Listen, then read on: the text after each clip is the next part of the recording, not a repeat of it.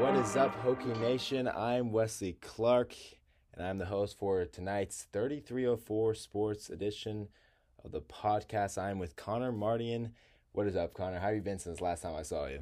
I'm doing very well, thank you. How about yourself? Pretty good. Conor and I have media writing together uh, with Anthony Amy, who's a longtime broadcaster. Broadcasted a little bit with ESPN, but honestly, I honestly I like that class. No, it's a lot of fun. It was a little bit intimidating at first, but I've grown to like it a lot. Oh yeah, more. for sure. Anthony, he kind of like it makes the environment comfortable for everyone because I'm not someone who really likes sharing during class, but I mean he just has everyone share, no no judging Mhm. or anything, and you know, it's kind of fun.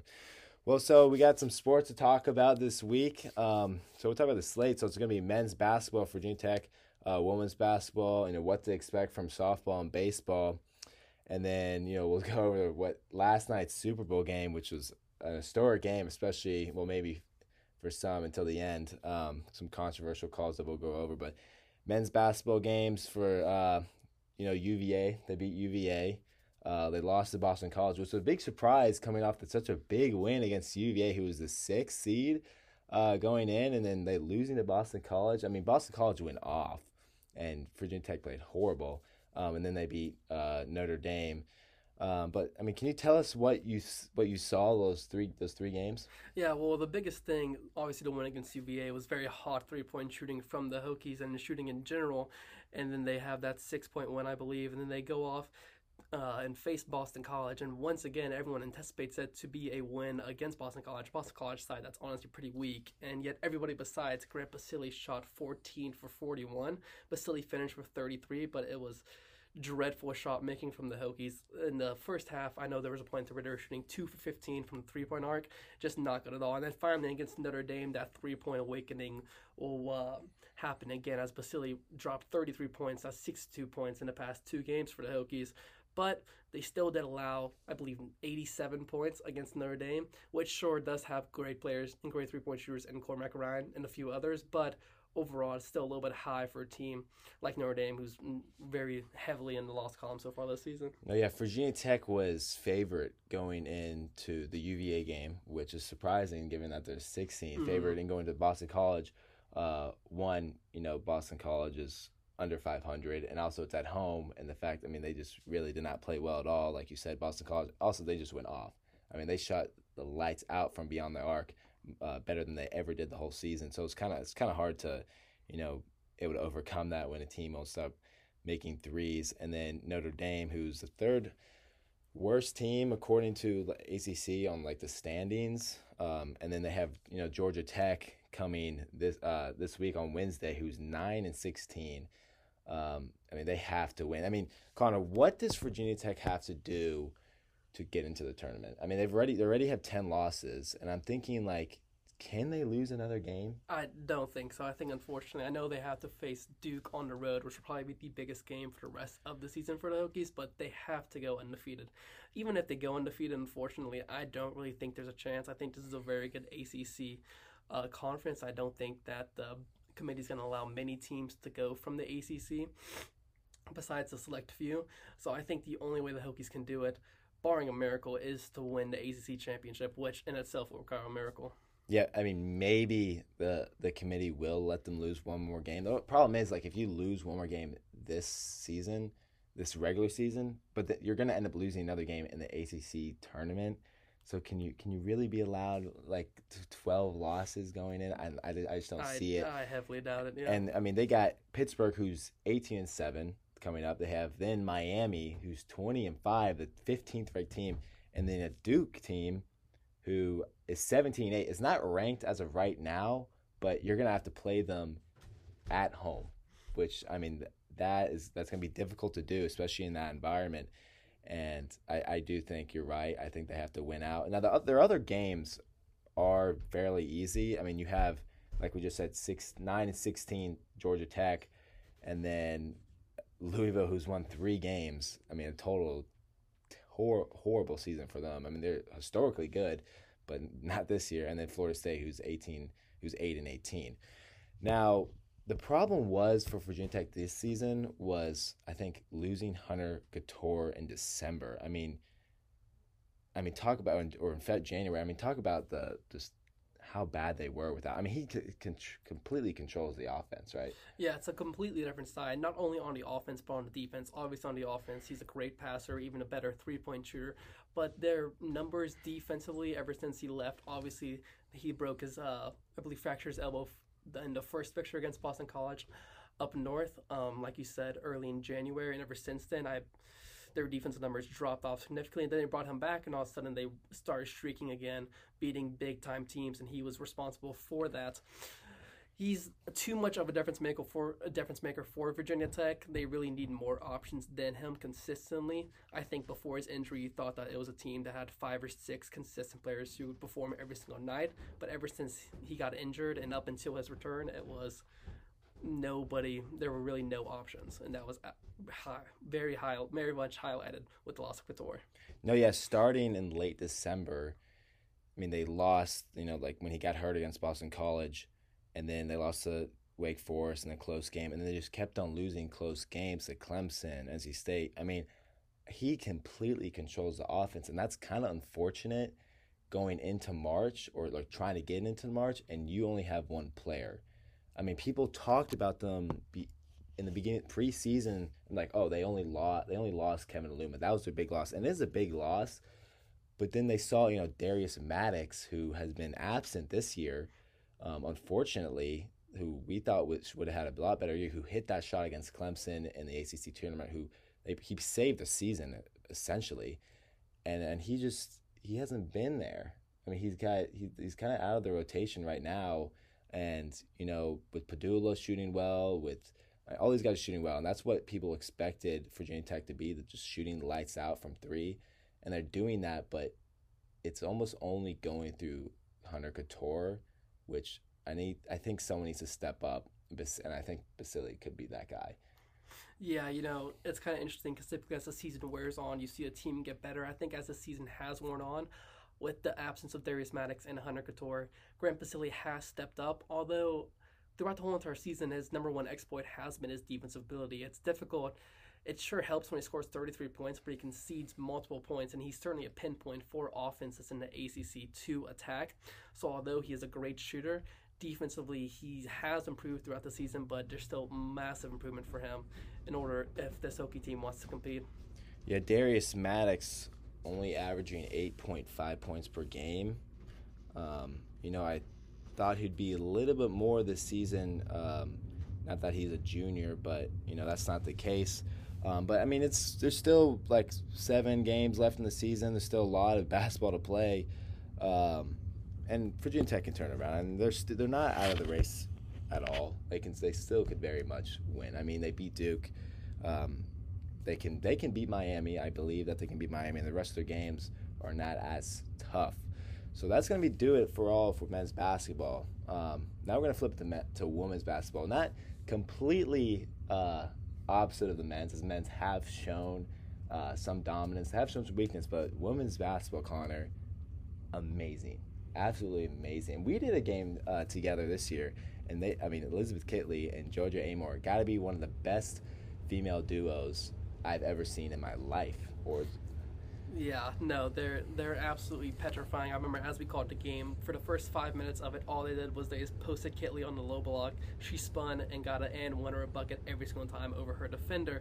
And I called another game earlier in the season that seemed to be their team's whole entire method, and it seeps into players' minds. Is that the only way Virginia can score? And then before you know it, Georgia Amoore hit five threes. Taylor Soule hits a couple buckets. Ashley Owusu, I know she broke her pinky early on the season. She's now just returning and increasing a minute slightly per game but she's phenomenal footwork and she has a great shot. There's so many facets on this Virginia Tech women's basketball side. Even Cayla King, I know she had a career night, I believe, against Longwood in one of the first games of the season. And even though she her numbers might have dissipated as the season have gone on. She can explode at any point in time, and also players off the bench like D'Asia Gregg. This is a multifaceted Virginia Tech women's basketball team. Oh, 100%. Four of their players averaging double digit points of course, Kitley averaging a double double, uh, 18 points, 10.8 rebounds. But Georgia Amoore, uh, Taylor Soule, and Kayana Traylor all averaging above at least 10 points, which is phenomenal. And the Cayla King, who's just under that at 9.2. So, yes, they feed Kitley the ball, but if she's not she's not there, they have other options, Mhm. and that is the difference between the men's and the women's going into March. They have if someone's not doing well, someone will step up. Like for the men's, you're wondering who will step up, and you have the answer for women's basketball. I mean, they just played Syracuse, a great game for them. Uh, dominated NC State, who is historically very good. Um, they beat them big at home, uh, well away at NC State, and then they just played Florida State and just you know kind of just wiped the floor, won by 14. Um, it seemed like it was a bigger lead than it was. But Conor, Thursday night, Duke, Virginia Tech, um, 11 Virginia Tech, nine Duke. Um, I mean, what does Virginia Tech need to do to beat a top 10 team? It's a pivotal game, as you mentioned. I know in the first fixture, Duke ended up winning that game, although I do believe it was pretty close. It just wore off as the time wore on. I think in order for Virginia Tech to win, they simply just have to not play outside of themselves. Everyone recognized their role, which they've done so well throughout the rest of this whole entire season. And if they perform well this game and they go on to maybe lose just a game or two throughout the rest of the regular season and into the ACC tournament, we're looking at one of the top seeded teams in the nation for the women's tournament. Personally, I know there's a little bit biased, obviously being a Virginia Tech student, but I would not be shocked to see this Virginia Tech women's basketball team easily hit the Elite Eight, even Final Four of the NCAA women's basketball tournament. But I think it's massive for Virginia Tech just to simply not play outside of themselves, and sometimes, sometimes I feel like they can al- almost take on too many roles with some of the players. No, I'm glad you said that because let's talk about expectations for these two teams. I'm going to go back to the men's real quick. You know, the possibility of not making it, but let's say they do. And I think for the men's, it's getting out of the first round. Mhm. Last year they lost to Texas, a very good Texas team. Um, a lot, Texas a lot better this year, but getting out of the first round, I think, is just the goal for Virginia Tech men's basketball. But for the women's, like you said, the Elite Eight, and they lost to Florida Gulf Coast last year in the first round. A lot better this year, and I, I want I need they need to go to Elite Eight or and or try to make the Final Four. They could be the team to finally bring a national championship to Blacksburg. Of course, Virginia Tech and Kansas State, the only two univer- Division One uh, universities who do not have a national championship in the I think it's the top four sports or top three sports, um, and I, I think they have the possibility to actually you know bring it home. Um, but you know, going back, they did struggle a little bit uh, in middle of the season. Um, they had a couple injuries, um, like talk about, like you talked about. Uh, they lost to Notre Dame, which by 11, who was a very competitive matchup. Um, then lost to Clemson, who was unranked at the time. Uh, but then they it's they're showing some weakness, just uh, playing a lot of close games. And I think um, when you know when we broadcast, um, they had a huge lead, and I think they get a little too comfortable. Mm-hmm. Yeah, Like, do you agree? Yeah, because I remember they were going into the half up by like 10 or 11, and I took over the play by play duties, and then they finished uh, going into the fourth quarter only up by three. Obviously, they ended up winning the game by, I think, 13 or 14. They took control over in that fourth quarter thanks to dreadful shooting from Wake Forest that we saw. That's right. But they can certainly at times mentally let it slip, which certainly would be a problem. As you mentioned, a loss to Notre Dame. Obviously, Notre Dame's a trademark women's basketball program, one of the best in the nation, if not the best in the nation. I think it will certainly be difficult for Virginia Tech to come against teams like that in the Sweet 16, Elite 8, Final Four if they make it.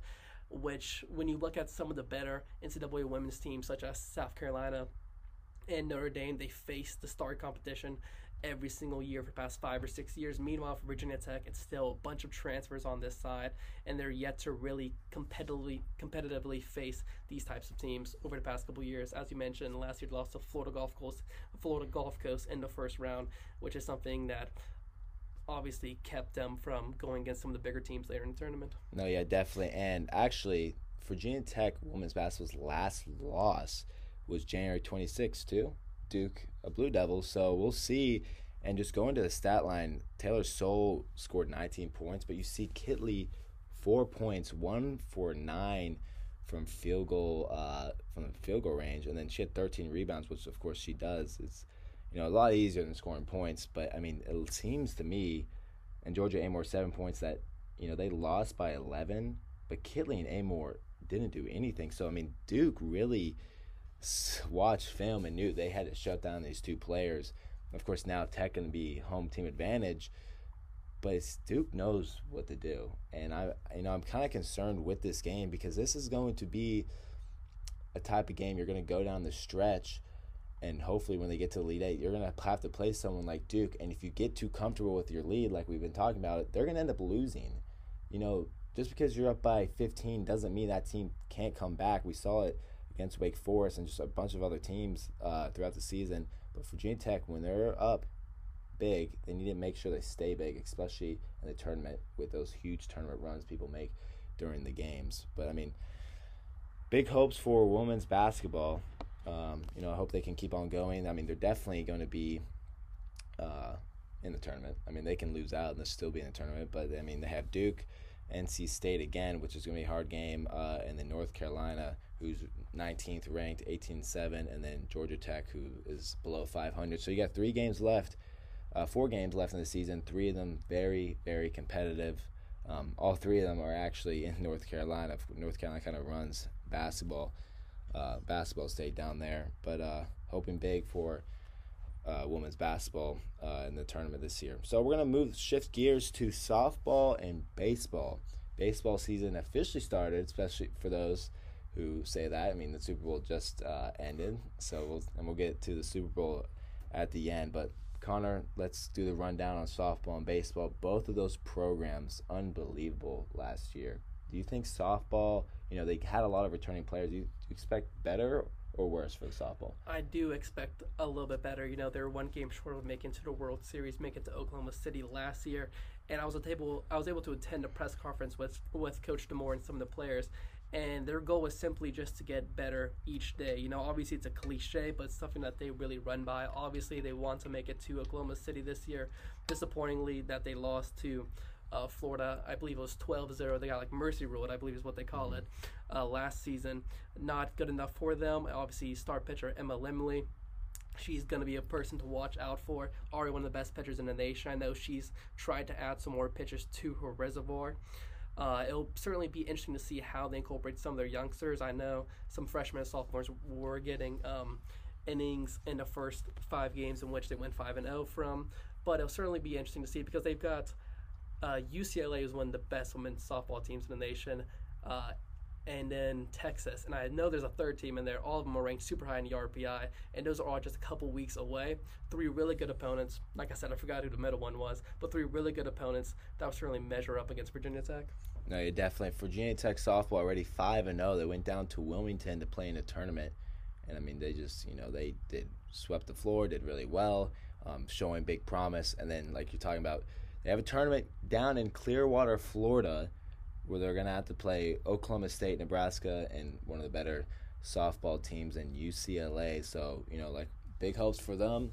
One game away from making making it to the College Softball World Series, and that's the same script as the baseball team um, last year, who got up to number two um, ranked according to D1 Baseball, um, just behind Tennessee. And both those teams, one and two, didn't, didn't even end up making it to the College World Series up in Omaha. But the problem, the only thing I'm worried about for Virginia Tech baseball is the players they lost the draft. Uh, Gavin Cross, Tanner Schobel, Nick Biddison, Cade Hunter, and Graham Firered. They, those guys really did well uh, for baseball, and I think the problem is how many people left and like there, I mean, there's so many people that have to step up now. Like, do they have the ability to to you know lose five guys and have five more guys replace them. Like that's my problem. That's the only issue I'm seeing there. I mean, that's that's a lot of guys. Mm-hmm. I mean, usually it's just one or two, but five. I mean, you, how can you replace Gavin Cross, who was a, a you know first round pick, the highest draft pick Virginia Tech has ever had, uh, getting picked ninth overall, and then with Tanner Schobel, who's a great shortstop, Nick Biddison, Cade Hunter, great hitters, and then Graham Firebat, who's who just led the pitching staff. I mean, there's a lot of opportunities, uh, you know, for Virginia Tech baseball players to showcase. Um, it would be very hard to beat what they did last year. Um, you know, some of them, most of the rankings do have them between you know 15 and 25. And I do believe that's the case because they have a lot of returning players, um, including one of the best hitters last year who batted 400 for the majority of the year, Jack Hurley, who I'm hoping you know kind of stays um, as good as he did. Um, but of course, it lost to Oklahoma in the last game of the season, one win away from going to Omaha. And you know, just like the softball team, you know, a lot of hopes. Now, I think the softball team is in better shape as the baseball team. You know, they softball does have more players coming back, um, but baseball, you know, obviously we hope the best for them. Uh, a lot of people to to replace, and we'll see. You know, Virginia baseball starts February seventeenth against College of Charleston. That's gonna be the three games. Um, so we'll see what happens. I mean, can you can Virginia Tech baseball get to top ten in the country? Um, and we'll see and wait. Now we're gonna shift gears to the last part of the show, the Super Bowl. Conor, who were you going for, and who do you think were was gonna win, or is it the same team? Well, I personally am not a big fan of the NFL, but I was going, I was barely rooting for the Eagles. I don't really like either the Eagles or the Chiefs, but I was personally just going for the Eagles because I do like Jalen Hurts. Although I kind of expected, I don't know much about the NFL, but I kind of expected that this would be Patrick Mahomes and Travis Kelce. Obviously, two of the one of the greatest duos in NFL history between the two of them. Two fantastic players, both first ballot Hall of Famers. I was expecting the Chiefs to win. Honestly, I was expecting them to blow out the Eagles, and I was pretty surprised that the Eagles were able to keep it so close. But one thing that I watch whenever I occasionally do tune in the NFL is that the Chiefs defense it doesn't really seem to exist. And up until last night, and even during most of points last night, especially during the first half, that defense didn't really exist. They were luckily able to kick it back in the gear to second half and were able to pull off that victory. But I think the Chiefs' defense is still a very worrying point.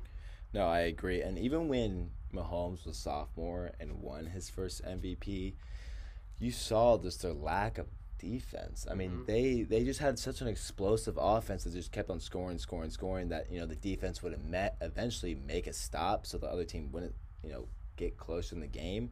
But yes, I agree. The Chiefs' defense is definitely the their Achilles heel. I mean, it's kind of hard not to say that when Patrick Mahomes is your quarterback. Exactly. I mean, of course, you're gonna have an explosive offense.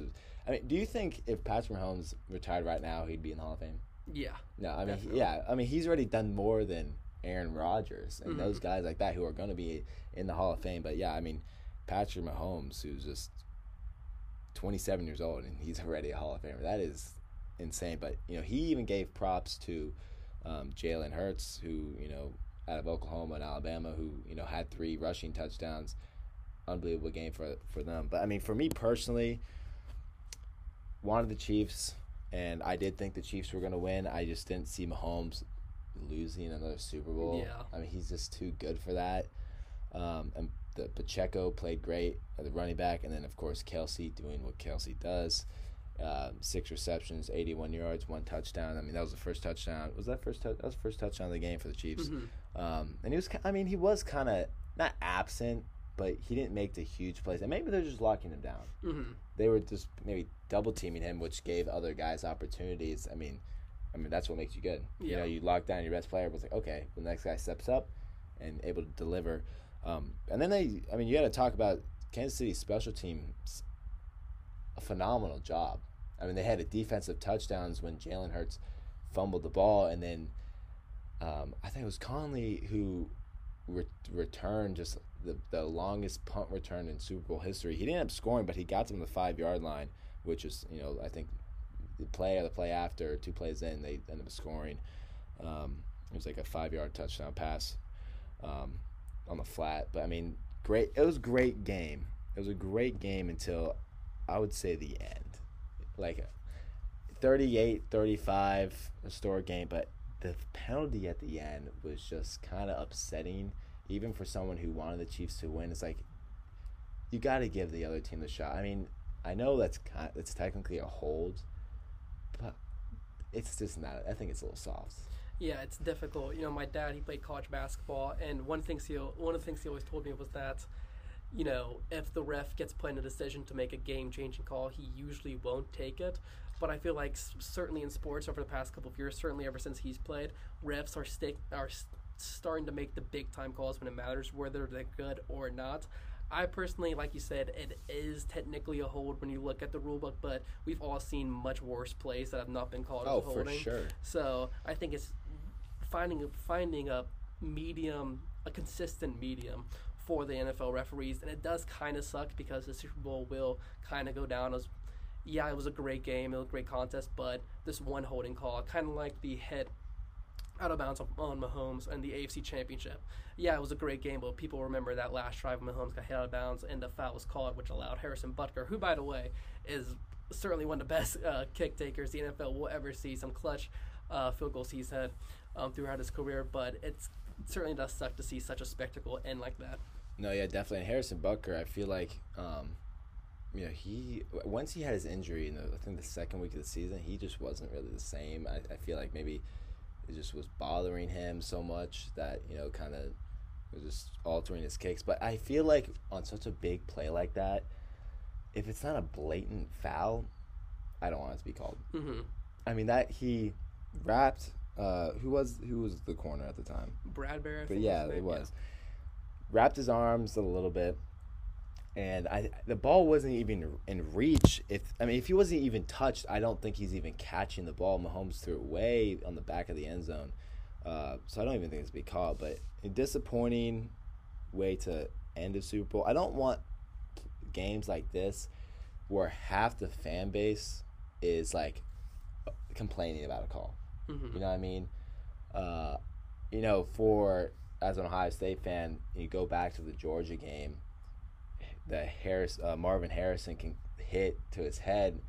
It, I look back at like, wow, that Georgia goes on an eighteen to three run and wins the game. It's like they don't. I don't think they they don't win the game if if they call a targeting on Marvin Harrison. So it's just disappointing as a sports fan when you have a legit excuse Yeah. that your the, the reason why your team lost is because of this. And I'm not saying that the Eagles would have won because they it would have been 38, 35 and they would have about a little bit over a minute to score a touchdown or tie the game. Uh, still been difficult, especially I mean Jalen Hurts great quarterback, but I, I, he's not Mahomes or um, Josh Allen or Tom Brady just yet. I mean he certainly could get there, um, but he, he would have the opportunity to you know Mhm. possibly win the game. But I mean overall great game. Uh, football season's over. Uh, of course, college ended a couple months ago. Uh, NFL has just ended, and just you know we'll see. You know, baseball season coming up for college, uh, MLB. Uh, we'll do more of that, more coming up on the podcast with thirty three or four sports. It was, it was a great time talking to you, Conor. Yeah, Like, thank we you went, so much. We went over a lot with men's basketball. Um, you know, I don't. You know, hopefuls for the NCAA tournament. Women's basketball clearly have already clinched a spot.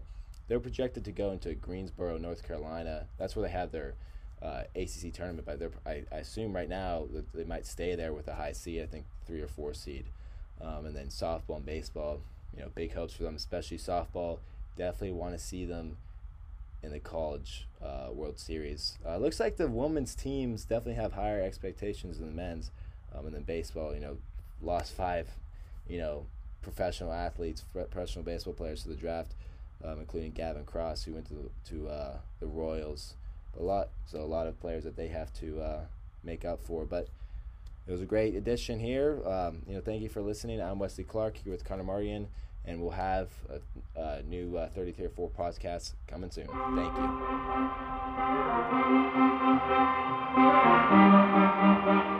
you.